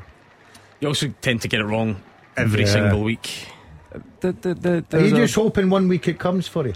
Yeah, A exactly. wee bit like a You lottery. got a couple. It was You just put the same number. You put the same numbers on But then every you week. have to because if if those numbers come, Come up up. and you don't have them on, you'll be furious. Yeah. if That's you goes- why. if you tip Celtic four 0 today and they draw, he'll be kicking himself Yeah. for wasting the opportunity. Hugh- Hugh's actually pre-recorded. He's not even here. You just go with your gut instinct, and as I say, I'm enthusiastic. Uh, It doesn't matter if I'm wrong. I, I continue to be enthusiastic. No, enthusiastic. but you do tend to you predict Celtic to drop points an awful lot for a team that rarely drops points. Though, have you noticed that? I'm not, I'm not sure that's the case this season, uh, but I just believe that Wednesday, as I said to you last night, the programme, Celtic were breathtaking against Athletic Madrid, but it also took an awful lot out of them. Joe Shaughnessy's booted one into the car park, and Roger Hannah says, unfortunately, they found another ball, which maybe suggests that's it. Where is You Roger? I didn't think that one would be a classic you guys today. keep talking the game up. That's it. Where Good is on he, you. Livingston? Yeah, he's at Livy. Yeah. Oh, that'll be uh, that first goal there. It really brightens things up at Livingston. I'm just want a goal. I'm I'm looking forward to where the first goal's going to come from. Tell you where there were 20 Friel's goals. not What about Dundee Hannah's United? happy. Oh, your former team. Dundee United. Was that That's just was what- it the hundredth Yeah. Uh, Birthday. hundredth birthday? Yeah. Yeah. Yeah, Centenary Is that why it was played No, last think night? it's the, it's the 100th anniversary Anniv- of the in the day they league. Did became they go last Dundee night? Yeah, United. that's what I'm saying. Yeah. Six 0 They won after winning five 0 last Yeah. week. Eleven and two games. Prior to being Dundee United, they were known as Dundee Hibernian. Ah, right, so yeah, last last night was the 100th anniversary of Dundee Yep. United. A hundred. Were you not invited to the, the gig, Mark? I should have been was busy. as well, uh, but I was busy. I would have had to have turned up if I was. I, I should have been there. Two two Scottish Cup finals. We're with not him. done with the insert place name, insert famous manager. What other places can we use? Where do you train? Peters Hill. Oh, do you? Oh, Yeah. yeah. The Peter, we've done the Pep thing to, to Peters death, Hill. really. Peters No. Hill. He's. I, I- I'm delighted to see him back in Get, the game. get yourself He's- up there. He's a lot. He's a lot to offer. I've got to say, I really was impressed with him. my Right, time. something's coming. No, Something's all. No, coming. I'm- I'm That's the giving you a first bit of- compliment you've ever gave me. Have you, the listeners are desperate to know though, have you made his coffee today? Because this time last week you Half two time. placed a charity hot drink related bet Mm-hmm. that if That's a Dessers great shout.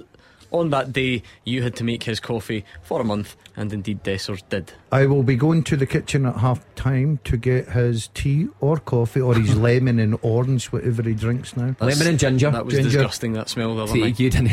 You didn't. like that, Did you? No. Hugh, do you enjoy that? A little lemon and ginger tea. I, I've never known anyone to have a drink like that since my wife was expecting her first child. They shared a tea bag as well, Mark Wilson and Oh, Gordon Dalziel. Tea bag.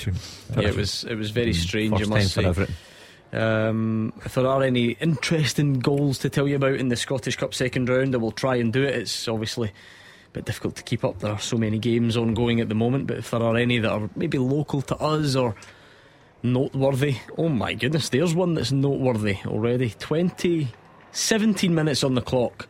High flying Lowland League side East Kilbride sweeping all before them this season, playing Tranent after 17 minutes. 3 0 Tranent. Oh, dear. At Tranent, yeah. What a shock that is. East Kilbride are making subs and all sorts after 20 minutes. Oh, Oh, Would you- would you call Who it was the guys, the manager of manager? Tranent? again? Is it not the ex Hearts player? No, it changed. Oh, is yeah, it? you were thinking uh, Callum, Callum Elliott. Elliott? No, it's actually, Yeah. I think it's changed a couple of times. They've had a couple of ex Hibs and Hearts players as manager at Trinity. Yeah, it's changed a couple of times uh, in recent. Um, and that's in the cup, Gordon. Sorry, is it? yeah, yeah, So Mick Kennedy, who Mick. masterminded the real yeah. shock of last season's Darvel. cup, Darvel, he's on the wrong end.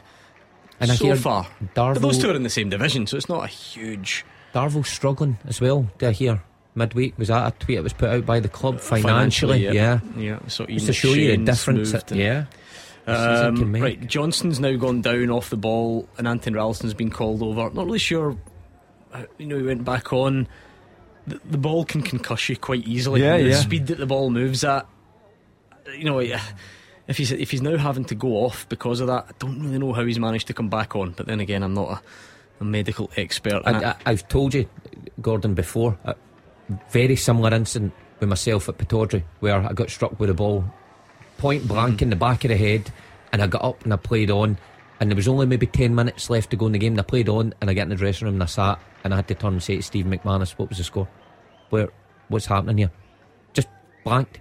Couldn't Yeah. remember anything, and I get taken straight to hospital. So And that's the thing, and, and then even and since the time you played, make that sound like you're an old man, but but thankfully that side of things has moved on quite Yeah. quickly. Now, no, no, don't take any chances now, even if they did in your day. Um, I think Alistair Johnston may well uh, go off. Anthony Ralston was being called over. Surely not going to continue again. Well, you're, you're into the, the duty of care mm, territory. yeah, now. Ralston is on now for Yeah. Anthony um, for and. Forgotten his name. Johnston. Ali. Ali Johnston, AJ. A, A. Johnston has gone off. Andy Johnson. oh my goodness! Yeah, that's well, that's a blow for Celtic, no doubt about it. On top of Hatate, you know. yeah, yeah. To be fair, Ralston can get in there and do a decent job against Hibs at Easter Road, surely. I Yeah. know that Johnston's Yeah, a big player. For Ralston. Yeah, he's, he- he's he's never let them down. So um, it's a sore one for uh, Johnston, but the right decision. That's the second one. How um, just you know we always talk about the week's biggest talking points on the show, like Rangers in Europe and Celtic in Europe and so on. I think the real big talking point this week's been your um What? your, your mysterious laptop. Well, I'm taking some stick for that in the brought in- street. Let me tell you. Uh, You heard Um, this story? No. He appeared he appeared with a mysterious laptop, a foreign issue laptop. It didn't even have a UK plug. Uh, He's been a bit mysterious as to where he got it, and he asked the boss in here, no less, if he would wipe the hard drive for him, delete everything that's on it. Well, I've got a lot of tactical f- football things I want to put on it, Hugh, and I don't want them getting mixed up with anything else. Immediately, the, the boss has to be aware that he could be complicit in something. Well, Curious, And, uh, Curious Creatures actually has sent you some poetry for today. He says the pundits have been hunted because their talents are unreal. Wilson, poached by Thistle, he's the Firhill Michael Beale. The other hunted pundit had the police at his door. They were looking for a laptop, but that hard drive was no more. You need to oh. let us know what was actually on there. I'm ta- do you know some- Why would you? to Why would you want it?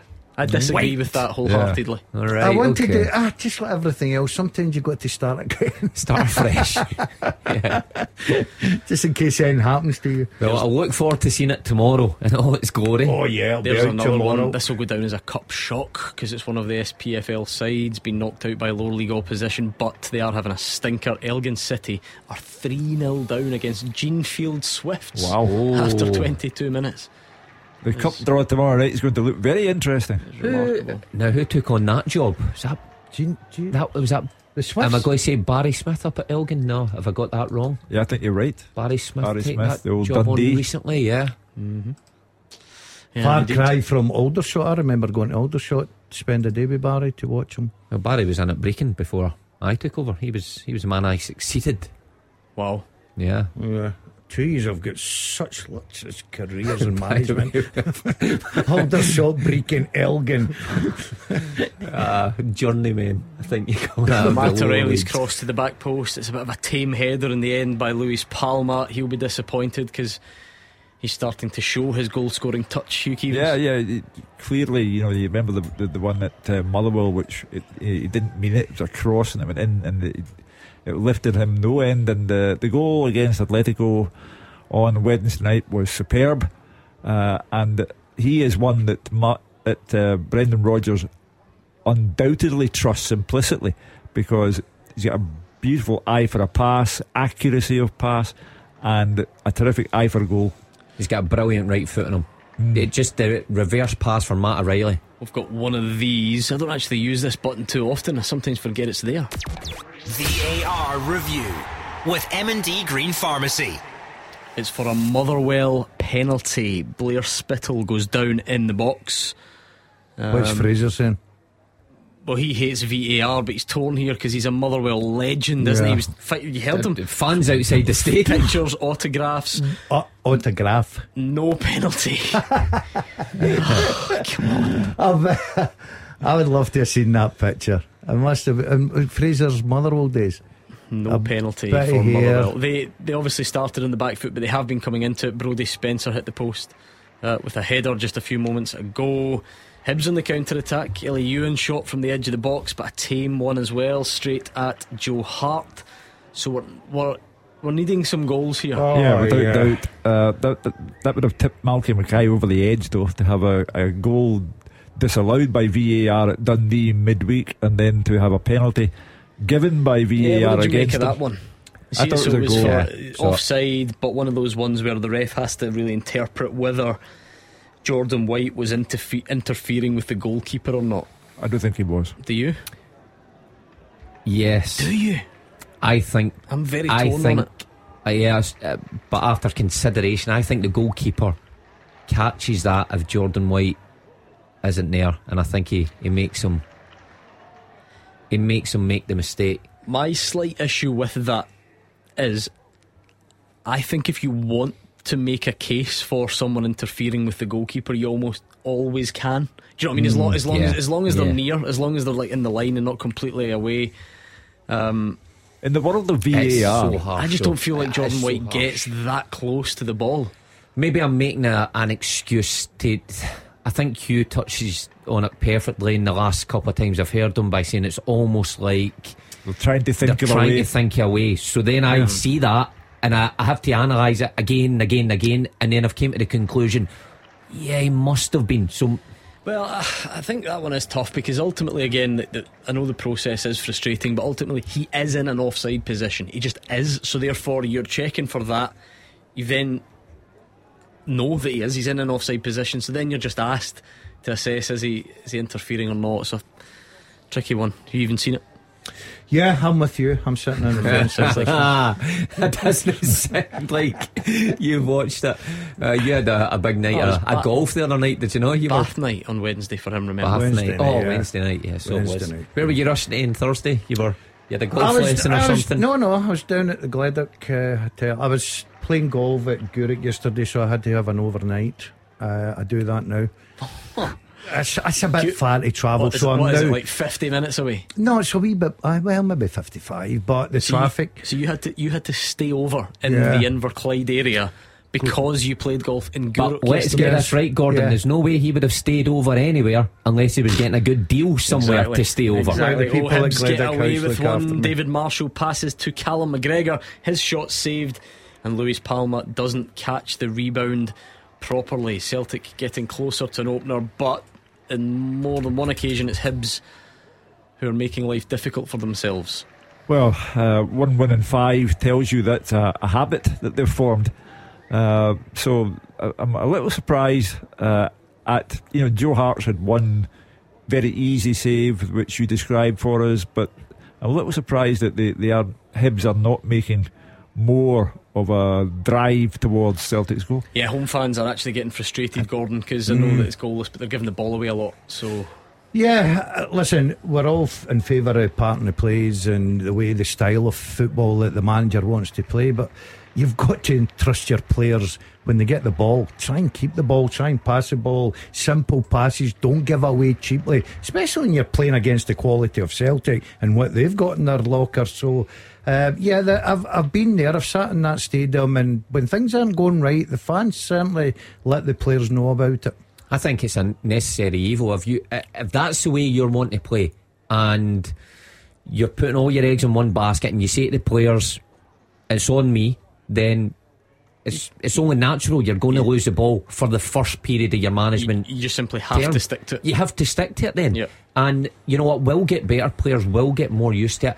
Um, Especially this, because it, look, it's dramatic when it goes wrong, but if you are working on this all the time and that's the way, you can't then say, oh no, but guys, look at Celtic are coming to town, so see, see everything we've worked on, going to just kick let's it over their heads. it, yeah, and the fans have to be patient then because they're quick to moan when there isn't a style, and that was that was a moan under Lee Johnson that they couldn't really see what his style was, Yeah. but you can clearly see what this manager's style is. Mm-hmm. And he's never going to get it perfect within four or five but, weeks. But do you, I, I totally agree with that. I'm not going to argue with that. But do you think the style he's ad- adapted just now actually suits the players at the back? Because Yeah, probably I, not. I look at these players at the back and I think they are desperate to get rid of the ball as quick as they possibly can. But then Um, that's up to him to recruit Crew- in yeah, January. exactly. Oh, but that's why I'm saying sometimes until you get the players in that you know can adapt to that style, maybe you've got to adapt as a manager. Yeah, a bit of a lack of quality in the game at Easter Road. Celtic don't have their shooting boots on, there's no cutting edge really, and the chances they've had have been gifted to them. Uh, by Hibs. We have had that change though. Alistair Johnston took the ball to the face from point blank range. He's gone off, and Anthony Ralston has come on. I don't expect the Clyde One Super Scoreboard audience to be heavily invested in Jeanfield Swifts against Elgin, but it's 4 0 now, just since I Oh. mentioned it. Just think when you see a lower league team doing that to a, Yeah. um, a, an SPFL team, quite something in the I cup. could, I could cost you your job as a manager, no doubt about that. He's just in. Is he? He's still probably going to get the ju- sack. He, he He only might- came in, I think, two or three weeks ago. He might just be back out. Might be just month to month. But I can't believe we're standing here Saturday afternoon and we've not got a goal from Yeah. I know. anyone. Reminders of the teaser, Hugh.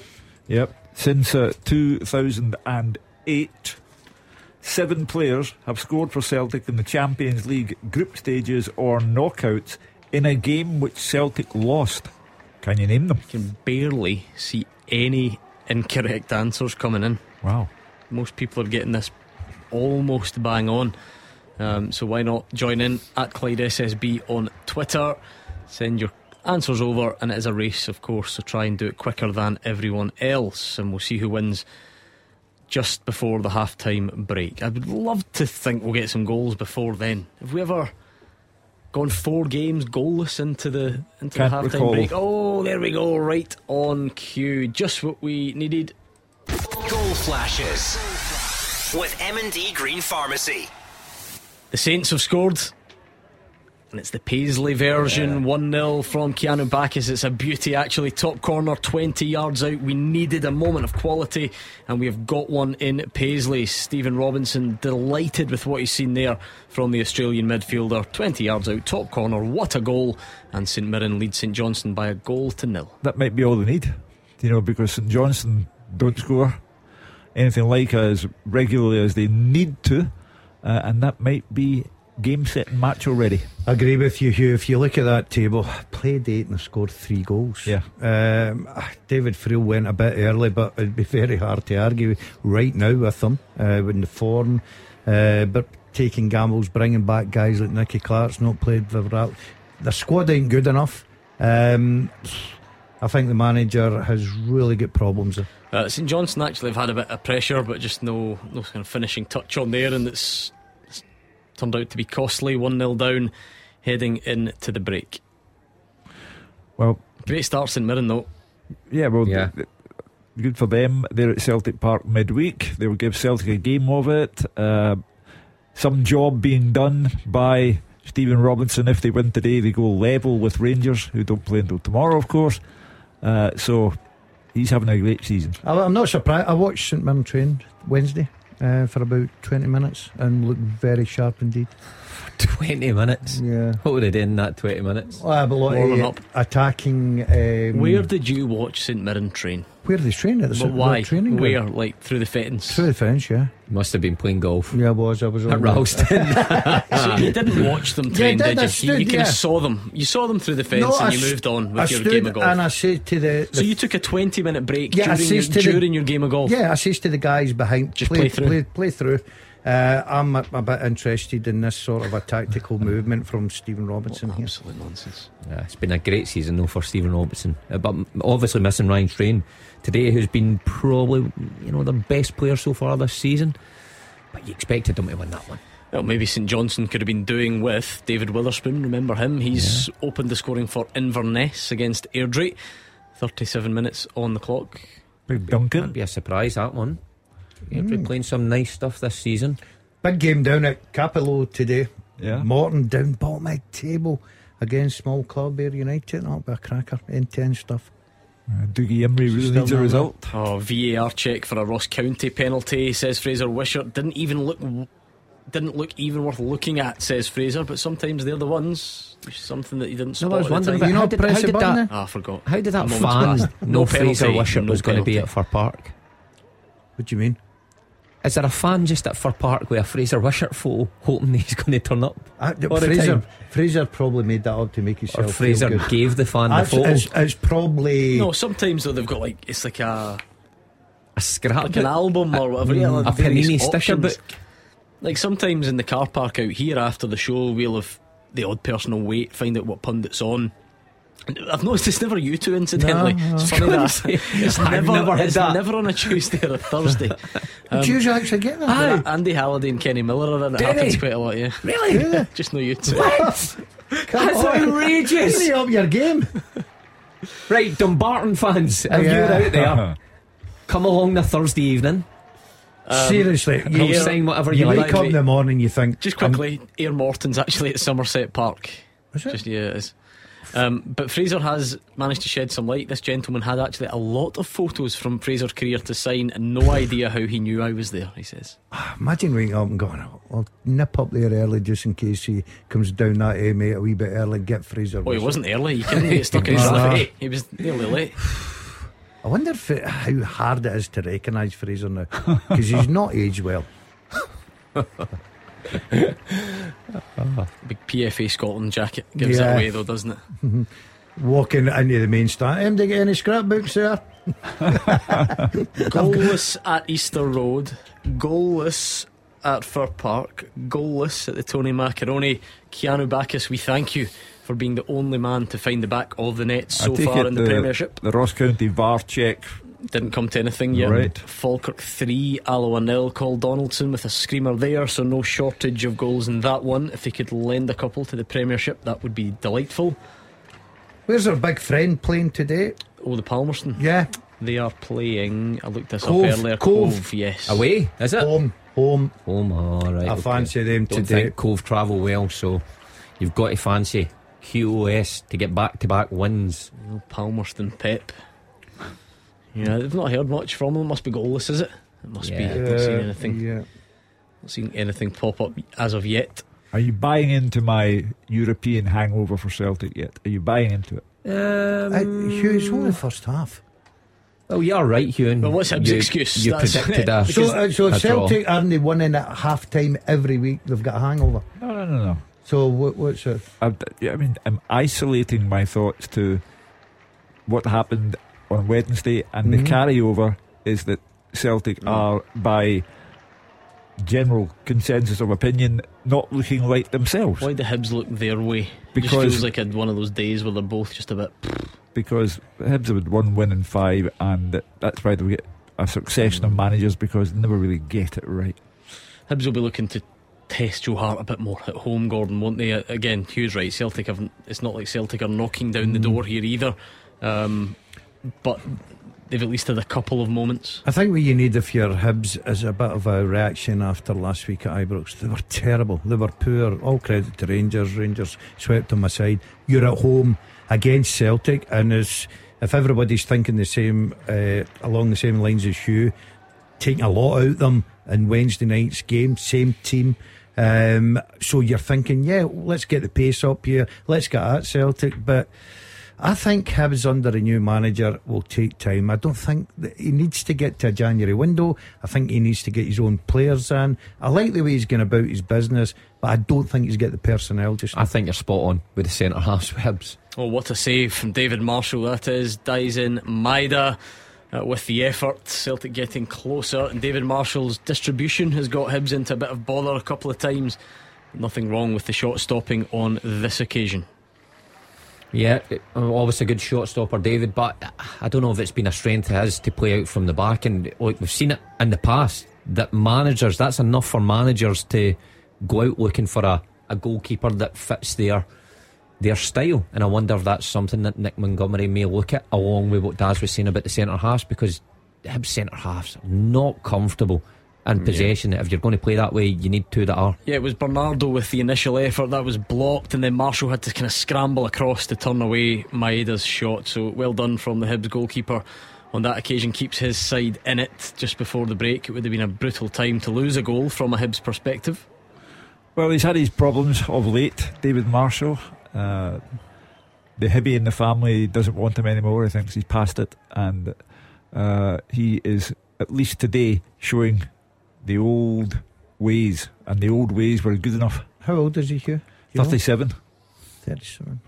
Yeah, I think I think this this is probably I've not been greatly impressed every time I've seen David Marshall. I think there's a mistake in him just now. He's been a top quality goalkeeper.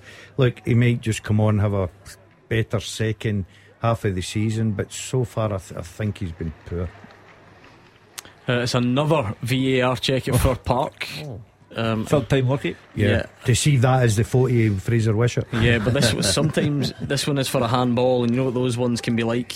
Um, again, it looked like nothing according to Fraser, but we've said this. He's Who's it for? he's- I think those Um, ones are the worst for referees when they hear it's a handball. No penalty again. So there we go. Anyway, just trying to make it a bit more interesting, I think, because other than that, we are lacking one minute added in Paisley. At least we've got a goal in that one, thanks to Keanu Baccus. Uh, but it does look like the rest are heading goalless into the interval, which means, Hugh, maybe we should wrap this up. Yeah. The first half teaser. With the scottishsun.co.uk slash football for the best football news and opinion online.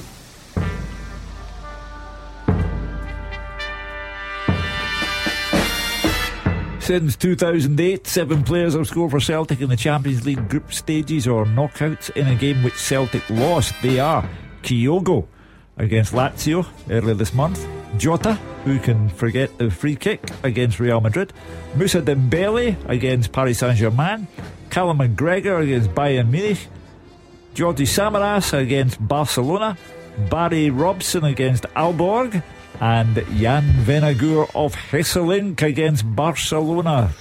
Oh. Well done if you got them all right. That was some effort. How did you two fare? We got five. We didn't get the McGregor and the Bailey one. Poor, poor effort from I, you two. I assisted the Robson one against Aalborg. Great level of accuracy out there on Twitter, though. Well done to Gary O'Neill, who was third fastest, Jordan McKenna in second place, and Mark O'Neill was the quickest and the winner of the first half teaser. I like the look of the Who Am I for the second half.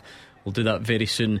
Indeed, three minutes added at Fir Park. We're already well into that. One in Paisley and half time now in Paisley. Here is David Friel. Half time, Gordon St Mirren 1, St Johnstone nil. I'll be honest, for 36 minutes, this was dire stuff, pretty forgettable. No shots on target, quite a niggly game, but then Keanu Baccus stepped up with an absolute beauty to put St Mirren ahead. What a goal it was. St Johnstone enjoyed a fair bit of pressure. They threatened, but they were then picked off on the counter. A sweeping move ended with Greg Kilty teeing up Baccus, and he found the top corner from around 20 yards. What a goal it was. St Johnstone will probably feel a bit hard done by, but they paid the price for a lack of a finishing touch. Really, Nicky Clark had an early free kick blocked. He also had a shot deflected wide. Dara Costelloe's been lively. He fired over the bar. Liam Gordon also did the same. Zach Hemming hasn't really had a save to make. Up the other end, Dimitar Mitov hasn't too much to do either, but he had no chances. Baccus found the top corner on that quick break in 36 minutes. Half time, St Mirren full control. St Johnstone need a big second half. They're going to get anything here. Half time, St Mirren 1, St Johnstone nil. Uh, no other half time whistles have gone yet. We can't be too far away though. Uh, certainly at Fir Park, I don't think we'll be far behind at Easter Road, although there was a couple of stoppages. The face knock picked up by Alistair Johnston. That's the one that saw him go off and replaced by Anthony Ralston. And we still have no goals there. We've come close on a couple of occasions. Joe Hart hasn't had anything to do really. And up the other end, David Marshall, a mixed bag. Some wayward kicking has let Celtic in, but some good shot stopping has kept them out as well. So we await the half time whistle there. I do think the Tony Macaroni Arena or Fir Park has got a good chance of going before that. And in fact, Fraser Wishart had a couple of VAR checks. So I don't know why Roger Hannah. Uh, is so quiet. I thought that one would have been half time by now, but it doesn't appear to be the case. No goals. Um, although I suppose there was the injury, wasn't there, to Shamal George, who did carry on. So I'm not sure why that one is so far behind, but we are still playing there. Nearly 10 to 4 Do people not know that Hugh Keevins has to get his half time pie? He's, he's, tuck, he's tucking into it as we speak. No, yeah. um, you know, VAR takes up so much time now. Well, it's half time at Fir Park. Here's Fraser. Goal this year, Gone Motherwell nil, Ross County nil. To be honest, not a great 45 minutes. County started pretty well. He had Motherwell on the back foot, but Motherwell came back into the game a bit. But all in all, neither goalkeeper really tested other than a Brodie Spencer header that hit the post. The County started really well, six minutes. Conor Randall found himself in the box. His low driven cross found Eamonn Brophy at full stretch, one touch and it was in the back of the net, three yards out, but the striker just couldn't get a touch on the ball. And a minute later, a sitter missed by Ryan Leak. Jack Baldwin, his, his fellow centre half, headed a deep dander cross back across the face of goal, and young Leak came in but the centre back didn't get good contact in the ball, and the ball ended up wide. He was only about three or four yards out, and really should have scored. So all county earlier on, another couple of half chances for Baldwin and Brophy from corners. It took about 17 minutes for Motherwell to actually get going and get anywhere near Laidlaw's goal. Some nice passing. Ended up with Slattery slipping the ball into Spittal, who's crossed right across the face of goal, looking for takers, but nobody was there. Motherwell's first effort on goal came 20 minutes from left wing back. Brodie Spencer got his head to a Spittal cross. It was awkward for Spencer. The ball bounced in front of him awkwardly. They get good contact in the ball and hit the post and was cleared away. Then a long ball from George Harmon put Brophy through in and goal. He was denied in the act of shooting by a brilliant Paul McGinn tackle. Then Spencer saw a right foot shot on target was blocked by James Brown. But after that, the game hit a real lull. Tempo dropped, neither side able to get any decent possession. And as we have passed the half hour mark, Allardyce and Latouri were booked in quick succession for late challenges, and half just really petered out after that with both sides really cautious, I think, not wanting to lose a goal before the break. The game could really do with a goal either end to liven things up. Mark McCall be the happier manager, but you have to ask and wonder how long Stuart Kettlewell will wait before bringing on young striker Mika Biereth. Half time at Fir Park, Motherwell nil, Ross County nil. Tony Macaroni Arena, that's where the next half time whistle's gone. Roger Hannah. Yeah, just the same here, I'm afraid. Gordon Livingston nil, Dundee nil, a drab, dull, dismal first half at the Tony Macron. The early drama surrounding Livingston goalkeeper Shamal George, and he did lengthy treatment after getting down in the opening exchange. It looked like a muscle injury. The former Dundee number one, Jack Hamilton, on the bench for Livy was warming up, but he was. Lost Roger Hannah. He was in full flow. Let's go to Easter Road. We'll get Roger back. Yeah, Hibs nil, Celtic nil. The half-time score. I think I maybe cursed this one by saying earlier there's always entertainment and drama when these two meet at Easter Road because it's been a pretty poor game so far, as it seems to be across the board in the Scottish Premiership today. Hibs keep on giving the ball away as they look to play out from the back. Celtic have really lacked quality in the final third as well. The first point of interest was actually an injury. Rocky Bushiri booted the ball off the face of Alistair Johnston from really close range. He looked in some discomfort when he was down getting treatment. He tried to play on after getting that treatment, but he really shouldn't shouldn't have been allowed to continue. The next time he tried to get involved in play, he ended up just sitting down. He knew he couldn't play on at that point, and Anthony Ralston came on for him. After that, the odd half chance for Celtic. Paulo Bernardo shot wide. Lewis Palmer also couldn't find the target with a header at the back post. There's been one shot on target for Hibs so far. That was a tame one from Elie Youan straight into the arms of Joe Hart. But Hibs have been getting themselves into trouble while he tried to pass out from the back. This time it was David Marshall passed straight to Callum McGregor. His shot was then saved by Marshall. Lewis Palmer's effort on the rebound just bounced wide. Then David Marshall made a fantastic save late in the half to keep it goalless. It was actually a really good initial tackle in the box by Will Fish to stop Paulo Bernardo getting a shot away, but then the ball dro- broke to Daizen Maeda. Looked as if he was going to score, but David Marshall scrambled across to his left really good diving save to deny the Japanese winger and to keep it at nil nil. Overall, there's been a real lack of quality in this game so far. The half time score Hibs nil, Celtic nil. Let's try and go back to Livy and speak to Roger Hannah. Yeah, half time. Livingston 0, Dundee nil. Not a great first 45 minutes here at the Tony Macaroni. Chances few. He needed lengthy treatment and a muscle injury, but did manage to carry on. Did he hardly threatening him in the opening exchanges at all? And it took 35 minutes for there to be an effort and target. Luke McCowan, a fine solo run from the centre of the pitch, but he was crowded out by Livy defenders, and a weak shot was easily held by George. That almost kick-started Livy into action. Christian Montano slicing a shot wide from just outside the box, and then he needed treatment after coming off worse in a clash of heads with Zak Rudden. Then he finished in the front foot. McCowan again flashing a shot high over from distance after Livy cleared a Dundee corner, but we expect much better in the second half. Hardly a goal scoring chance in the first. We want better. Livingston nil, Dundee nil. And the half-time scores are coming up next. The fastest goals, the experts' opinions. This is Clyde One Super Scoreboard. Half time scores in the Scottish Premiership. It's Hibs nil, Celtic nil, Livingston nil, Dundee nil, Motherwell nil, Ross County nil, but St Mirren won, St Johnstone nil. We do have the one goal in the top flight. In the Championship, Ayr United nil, Greenock Morton nil, Inverness 1, Airdrie nil, Raith Rovers nil, Dunfermline nil.